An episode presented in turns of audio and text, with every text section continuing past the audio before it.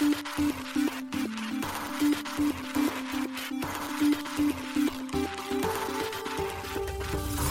しい経済ニュース。この番組では現当社のメディア新しい経済が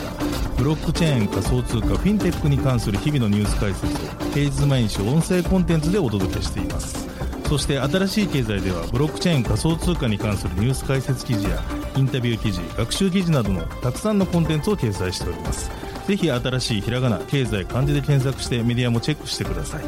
そして LINE 公式アカウントではメディアの更新情報を配信しております LINE 公式アカウントにもぜひご登録くださいこの番組はコイントレードの提供でお送りします。コイントレードは上場企業グループで金融庁登録済みの暗号資産販売所。トレードはもちろん預けるだけで暗号資産が増やせるステーキングサービスでは国内最多の10銘柄を取り扱っています。そして期間限定で無料口座開設で2000円相当の暗号資産がもらえるキャンペーンや初めてのステーキングサービス申し込みと取引で2000円相当のアバランチがもらえるキャンペーンを開催中。今なら合計4000円相当の暗号資産がもらえるチャンスです。ポッドキャストの概要欄のリンクからぜひチェックしてください。ステーキングならコイントレード。幻冬舎新しい経済編集部の大塚です。高橋です。はい、本日は12月の8日金曜日です。今日のニュース行きましょう。米ビットコイン ETF 発行体ら SEC との協議が大詰めを迎えるロイター。JPYC と海外送金、 Kyodai Remittance が提携検討、日本円ステーブルコイン発行で、レイヤーゼロネイティブトークン ZRO のエアドロップ実施へ、バイナンスがアブダビでのライセンス申請を取り下げ、米政府との和解とは無関係と強調。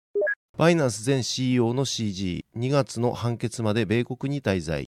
モンテネグロで逮捕のテラ創設者ド・クォン、米国当局へ送致か。世界規制当局 BCBS ステーブルコインのエクスポージャーに関する銀行資本規制を見直しへ。米ブロックビットコインウォレットビットキー販売開始。ビットコインのクライアントビットコインコアがメジャーアップデートバージョン26.0に。米コインベースにソラナのステーキングプロトコルのジト上場へ。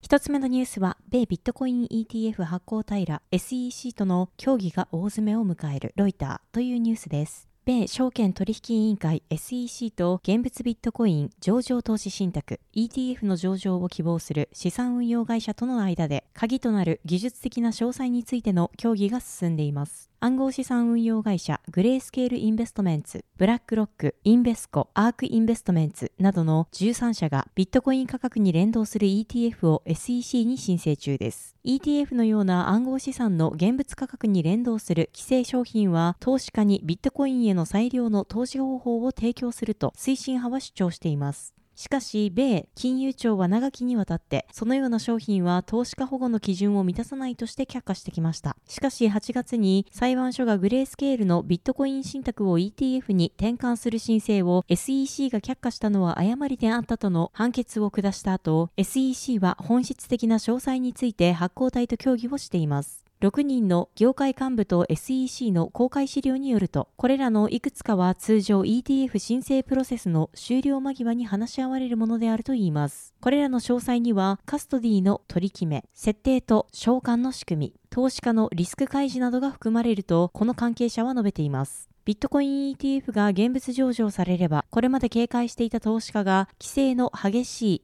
株式市場を通じて世界最大の暗号資産であるビットコインにアクセスできるようになり、業界にとって画期的な出来事となります。需要は最初の数日間で30億ドルに上ると予測されています。しかし SEC は以前からビットコインが不正操作されやすいことを懸念していました。これまではその懸念に焦点を当てた議論が行われ、ほとんどが教育に関するものであったと関係者は述べています。SEC は1月10日までにアークの申請に対する最終決定を下します。今回の協議の進展は SEC が新年中にアークの申請を承認する可能性があること、そしておそらく他の12の申請も承認する可能性があることを示唆していると関係者は述べました。この活発な協議は今月20ヶ月ぶりの高値をつけたビットコインの最近の上昇を裏付けるものです。アークの CEO であるキャシー・ウッド氏は先月、Yahoo ファイナンスの所在に対し SEC の協議内容が変化し、いくつかの申請が承認される確率が高まったと語りました。米金融サービス企業モーニングスターの ETF アナリストブライアン・アーマー氏は、私の予想では一度に複数の ETF が承認され、投資家がそれらを比較する絶好の機会になるだろうと語りました。SEC が公開したメモによると、ブラックロック、グレースケール、インベスコ、そしてアークと提携している21シェアーズの幹部は、弁護士や ETF の上場を希望する取引所の幹部とともに、9月以降 SEC スタッフと面談しています。ロイターによれば、他の運用会社もその間、SEC スタッフと面会したといいます。ブラックロックの会議メモには、資産運用会社の修正償還メカニズムに関する詳細な説明が含まれていたといいます。ブラックロックはコメントの要請に応じませんでした。また、インベスコはコメントを控えています。そしてグレースケールは SEC と建設的な関与を続けているとグレースケール広報担当者は述べています。メモや情報源によると過去の会合は主に SEC のトレーディングマーケット部門とコーポレートファイナンス部門のスタッフとのものでしたが最近はゲイリー・ゲンスラー委員長のオフィスのスタッフとの会合もありました。また SEC からの情報提供要請のペースも数ヶ月ごとから1週間ごとくらいにペースアップしているといいます。議論が進むにつれて発行者は新しい詳細を反映させるために提出書類を更新しなければならなくなったとある関係者は語っています。例としてブラックロックは今週、投資家を保護するために講じる計画についてより詳しく説明するため提出書類を修正しました。確かに SEC は公にあるいはロイターのインタビューに答えた人々にこの商品を承認するかどうかを明言していません。また発行者が現金決済と現物決済のどちらを採用するかといった問題も残っています。SEC の広報担当者は SEC は個別の提出書類についてはコメントしないと述べました。暗号資産に懐疑的で業界が SEC の規則に違反していると非難しているゲンスラー委員長は10月、SEC のスタッフが ETF の提出書類を検討する可能性があると述べたものの、その時期については明言しませんでした。SEC は連邦控訴裁判所がグレースケールの ETF 申請を却下した理由を SEC が正当化できなかったとする判決を下した直後から発行者と有意義な関わりを持ち始めました。SEC は控訴しなかったため、グレースケールの申請を見直さなければなりません。グレースケールの判決文は SEC が再び申請を却下する理由を制限したと考える関係者もいます。また多くの発行体は上場取引所と米大手暗号資産取引所であるコインベースとの間の監視協定によって SEC の市場操作の懸念に対処したと考えています。SEC がさらに時間を稼ぎたいのであれば、アークに申請を取り下げて再申請するよう求めることもできますが、グレースケールの判決を踏まえれば、法的にはリスクが高いと市場関係者は指摘します。データ会社ベタファイのセクター業界調査責任者であるロクサーナ・イスラム氏は、前進を止めることはできないと思います、と語っています。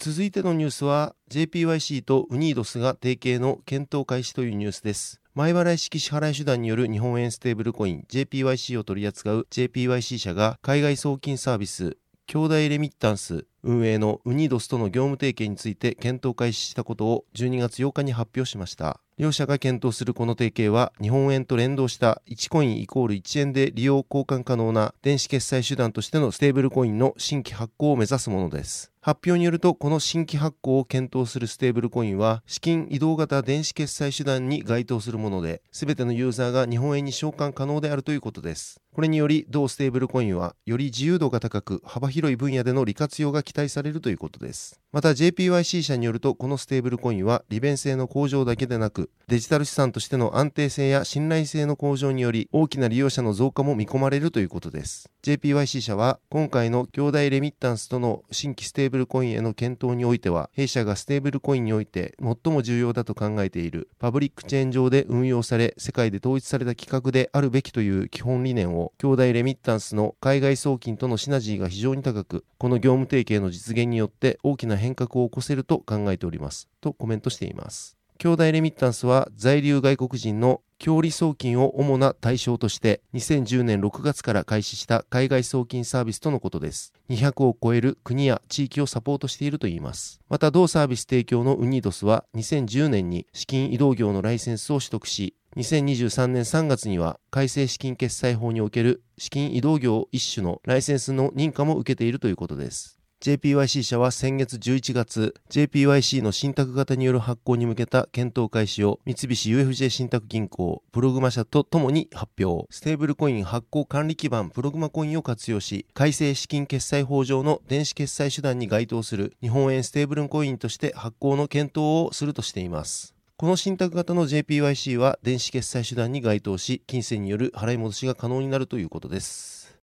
続いてのニュースは、レイヤー0がネイティブトークン ZRO の存在を明かすというニュースです。オムニチャインプロトコルレイヤー0の開発を主導するレイヤー0ラボが同プロトコルのネイティブトークン ZRO の存在を XQ ツイッターの公式アカウントにて12月8日に明言しました。なお、レイヤー0ラボは ZRO のエアドロップを2024年前半に実施する予定であることも発表しています。レイヤー0はオムニチェーン総合運用プロトコルにより総合運用性を可能にし、無数のブロックチェーン間でシームレスなクロスチェーンメッセージングを促進するインフラを提供しています。レイヤー0を利用することで開発者はクロスチェーンのやり取りを行う仲介者を必要とせずに複数のブロックチェーンにまたがるプロジェクトを構築できます。レイヤー0ラボによると ZRO のトークンエアドロップはユーザーのウォレットアクティビティに基づき分配するということです。レイヤー0ラボは今年4月シリーズ B ラウンドで1.2億ドル約157.8億円を調達30億ドルの評価額が付けられましたこのラウンドにはアンドリーセン・ホロイッツ・クリプトボンドクリスティーズ、サークルベンチャーズ、OKX ベンチャーズ、オープンシーベンチャーズ、サムスンネクスト、セコイアキャピタルなどの33の投資家が出資参加したということです。調達した資金は人員の増員や APEC 地域のプレゼンスを高めるために利用されるということでした。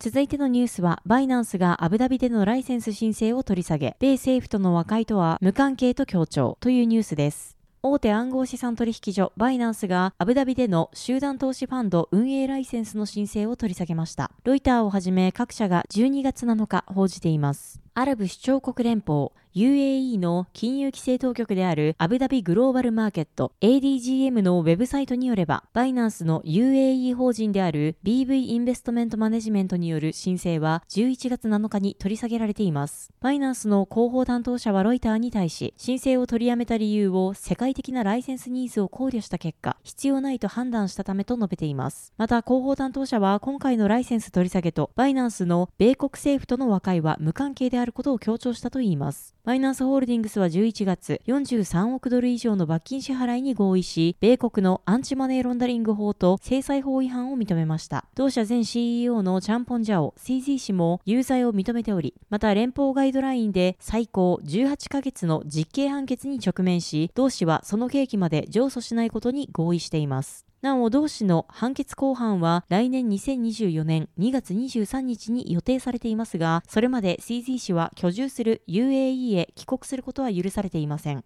ADGM は2018年に世界初の暗号資産規制フレームワークを導入した UAE の首都にある国際金融センターです。暗号資産活動における主要なグローバルハブ及びビジネスプラットフォームとしての地位を確立しているといいます。なお、ADGM に登録された金融サービス事業者は、アブダビ金融サービス規制当局 FSRA が定める特定の義務を果たす必要があります。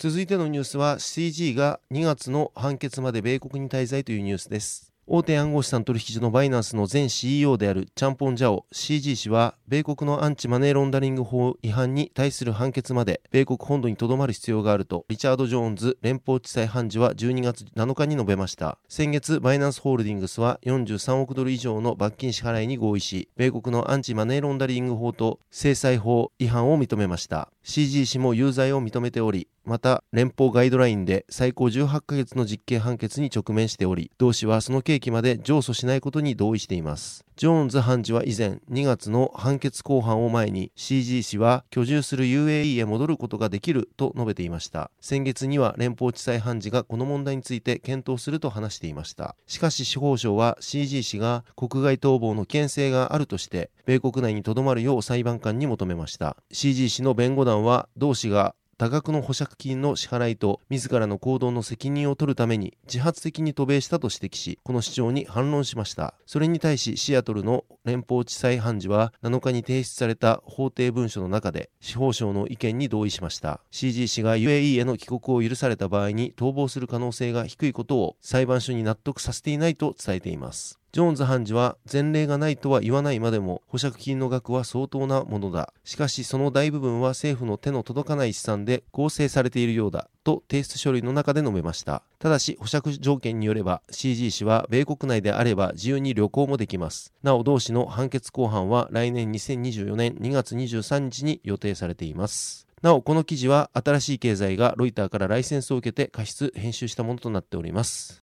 続いてのニュースは、モンテネグロで逮捕のテラ創設者ド・クウォン、米国当局へ送致か、ウォール・ストリート・ジャーナルというニュースです。バルカン半島に位置するモンテネグロで逮捕された暗号資産起業家のド・クオン氏は韓国ではなく米国に送致され刑事責任を問われることになりそうです。関係者の話としてウォール・ストリート・ジャーナルが12月7日報じました。今年3月にモンテネグロで逮捕され収監されている韓国籍のクオン氏は現在米国と韓国から身柄の引き渡しを求められています。報道によればモンテネグロの裁判所は11月クオン氏の身柄引き渡しを承認しましたがどちらの国の当局へ送致するかはモンテネグロ法務大臣のアンドレイ・ミロビッチ氏に一任したといいます。なお、ミロビッチ法務大臣はまだその決定を発表していません。また、クオン氏が裁判命令に不服申し立てを行えば、最終判決が下るまで送致に関する発表は行わないとみられています。しかし、ミロビッチ法務大臣は他の政府高官との非公開の話し合いの中で、クオン氏を米国へ送るつもりだと語ったといいます。また、その話し合いには11月に行われたジュディ・ライジング・ラインケ駐モンテネグロ米国大使との会談も含まれているといいます。ミロビッチ法務大臣はこの協議に関するコメントを控えていますが、声明にて国民には速やかに決定を知らせると伝えています。クオン氏のモンテネグロでの弁護士は、ミロビッチ法務大臣の決定について確認できないとしながらも、米国へ送致される可能性は否定できないとの考えを示したとのことです。韓国籍のクオン氏は2022年5月に暗号資産市場を揺るがせたステーブルコインテラ USD を運営する韓国拠点のテラフォームラボの元 CEO です。法定通貨の価格に連動するステーブルコインとして、かつては世界の暗号資産上位10位以内に入っていたテラ USD は昨年5月に破綻。UST やルナなどの暗号資産が無価値となりました。これにより世界の投資家の間で総額420億ドルの損失が発生したとの試算もあり、投資家らからクオン氏は詐欺で訴えられています。その後、インターポールの手配リストにも掲載されました。昨年6月には韓国捜査当局がテラプロジェクトの関係者に出国禁止令を出し、同年9月には韓国の裁判所がド・クオン氏を含む6人に逮捕状を発布。今年2月20日には、米証券取引委員会 SEC がクオン氏とテラフォームラボを証券詐欺指揮の疑いで提訴しています。また前述の通り韓国及び米当局はクオン氏と同氏の側近であるホン・チャンジュン氏の身柄とコンピューターの引き渡しを要請しています。クオン氏とチャンジュン氏は3月、モンテネグロの首都ポドゴリツァの空港にてドバイ行きの飛行機に乗ろうとしたところ、フライトのパスポート審査で偽造パスポートを使用したとして、文書偽造の犯罪容疑がかけられ拘束されました。ポドゴリツァの裁判所は2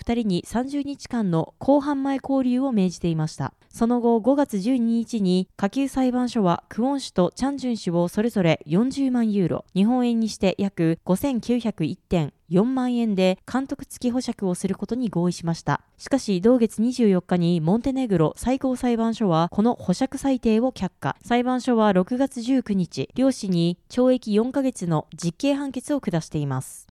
続いてのニュースは世界規制当局 BCBS ステーブルコインのエクスポージャーに関する銀行資本規制を見直しへというニュースです。世界の銀行規制当局は銀行がステーブルコインによるリスクを補填するための資本をどのように確保すべきかについて改正の可能性を協議し一部のグローバル銀行による容認できない行動を取り締まると12月7日発表しました。昨年発表された暗号資産へのエクスポージャーを銀行がどのように扱うべきかという基準について G10 諸国の中央銀行総裁会議での合意によって創設された機関であるバーゼル銀行監督委員会 BCBS は見直しを行ったと述べました。ステーブルコインは通常通貨によって裏付けされており、BCBS の規則ではビットコインのような裏付けのない暗号資産よりも負担の軽い資本扱いを受けますが、一部のステーブルコインは期待されていたよりも安定性が低いことが判明しました。BCBS は安定化メカニズムを有すると主張するグループ 1B のステーブルコインについて定めた基準の的を絞った修正の可能性について今月末に協議すると発表しました。BCBS は昨年、低リスクのステーブルコインを確実に識別できるテストがあれば、グループ 1B に追加するのに必要な判断基準として追加することができるため、さらなる検討を行うとしていました。BCBS はまた、基準の一貫した理解を促進するため、様々な技術的修正について協議すると声明で述べました。いわゆるパーミッションレスブロックチェーンを使用するような暗号資産には、現時点では十分に軽減できないリスクが生じるため、委員会はこれらのリスクについて現行の取り扱いを維持することで合意しました。BCBS は銀行が暗号資産のカストディサービスを提供することによるリスクを検討し、追加作業が必要かどうか引き続き監視する予定です。また BCBS は来年、グローバルにシステミックな銀行による粉飾決済を阻止するための政策オプションについて協議する予定です。BCBS は報告されたデータに基づいて、世界の銀行をリスクに応じて様々な分類に分けており、これによって銀行がどれだけの追加資資本を保有しなければならないかが決定されます。このような行動は委員会の基準の意図する政策目的を損ない、金融市場の運営を混乱させるリスクがあると BCBS は述べました。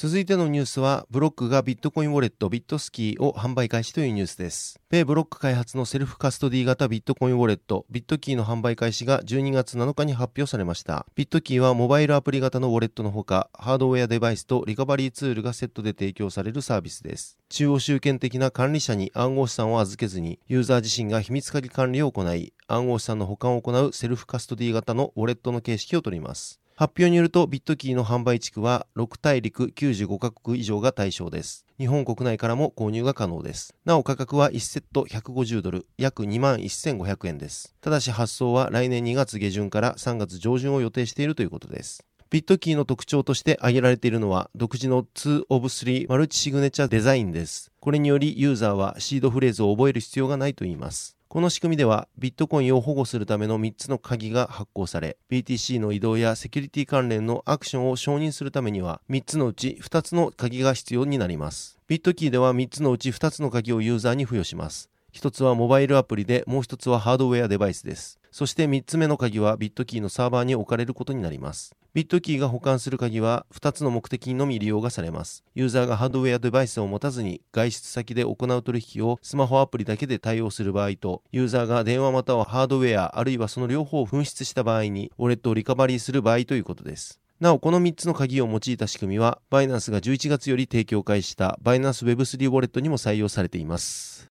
続いてのニュースはビットコインのクライアントビットコインコアがメジャーアップデート V26 にというニュースです。ビットコインネットワークの主要なノードクライアント実装であるビットコインコアの新バージョン V26 が12月6日にリリースされました。今回のアップデートの主な内容は追加機能の実装及びバグ修正、パフォーマンスの向上です。新しく追加された主な機能としては BIP324 で定義されるビットコインピアツーピアトランスポートプロトコルの新バージョンであるバージョン2ピアツーピア暗号化トランスポートプロトコルの実験的な実装です。なお、ビットコインピアツーピアトランスポートプロトコルは、ノード間のピアツーピア通信の際に使用されるプロトコルのことです。現在使用されているビットコインピアツーピアトランスポートプロトコルでは、ビットコインネットワーク内のノード同士のピアツーピア通信は全て公開されており、それによりプライバシーや攻撃耐性という点での懸念点が存在しました。今回実装されるバージョン2ピアツーピア暗号化トランスポートプロトコルでは、ノード間のピアツーピア通信を暗号化することで、プライバシーを向上させつつ、ノードへの攻撃コストを引き下げることで、攻撃に対する耐性が向上するとのことです。なお、バージョン2、ピアツーピア暗号化トランスポートプロトコルは、標準ではオフに設定されており、手動でオンに切り替えることで利用可能になるとのことです。また、以前のバージョンのプロトコルのサポートは終了するわけではなく、これからも継続されるといいます。また、この実装に加えて、ノードをピアツーピアネットワークから孤立させるエクリプス攻撃への耐性を高めるよう、ノードがアウトバウンド通信を行える接続を積極的に探すような実装も行ったこともリリースノートで述べられています。ビットコインネットワークでは現在、ビットコインの最小単位である1サトシに通し番号をつけ、1つのサトシに任意のデータを紐付けるプロトコル、オーディナルを利用したトークン規格が出現し、大きな市場を形成しています。しかしながら、このトークン規格はその特性上、ビットコインネットワークを混雑させてしまうため、ビットコインネットワークの手数料を過剰に高騰させたり、取引速度を低下させたりしてしまうという問題を抱えています。ビットコインコアの開発者の一人であるルーク・ダッシュ・ジュニア氏は、これに対し、スパム攻撃であるという見方を示しており、同社の X アカウントにて V27 の実装までに修正を行う見通しを述べています。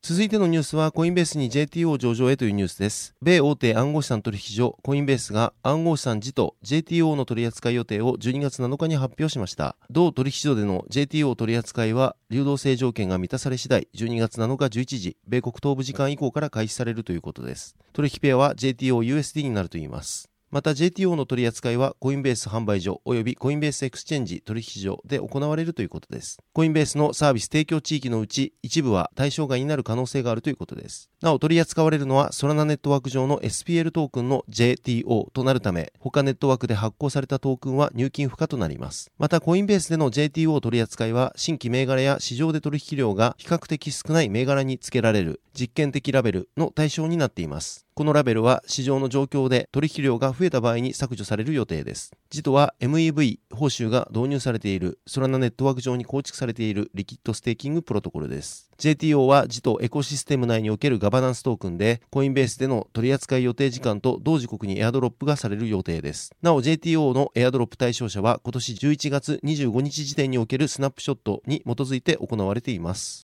はい、本日のニュースは以上となります。このように私たち、新しい経済編集部では、ブロックチェーン暗号資産に関するニュースを平日毎日ラジオで配信をしております。本日ご紹介したニュースはすべてサイトの方に上がっております。ぜひサイトの方も見に来てください。新しいひらがな、経済漢字で検索して見に来ていただければと思います。それでは本日はありがとうございました。ありがとうございました。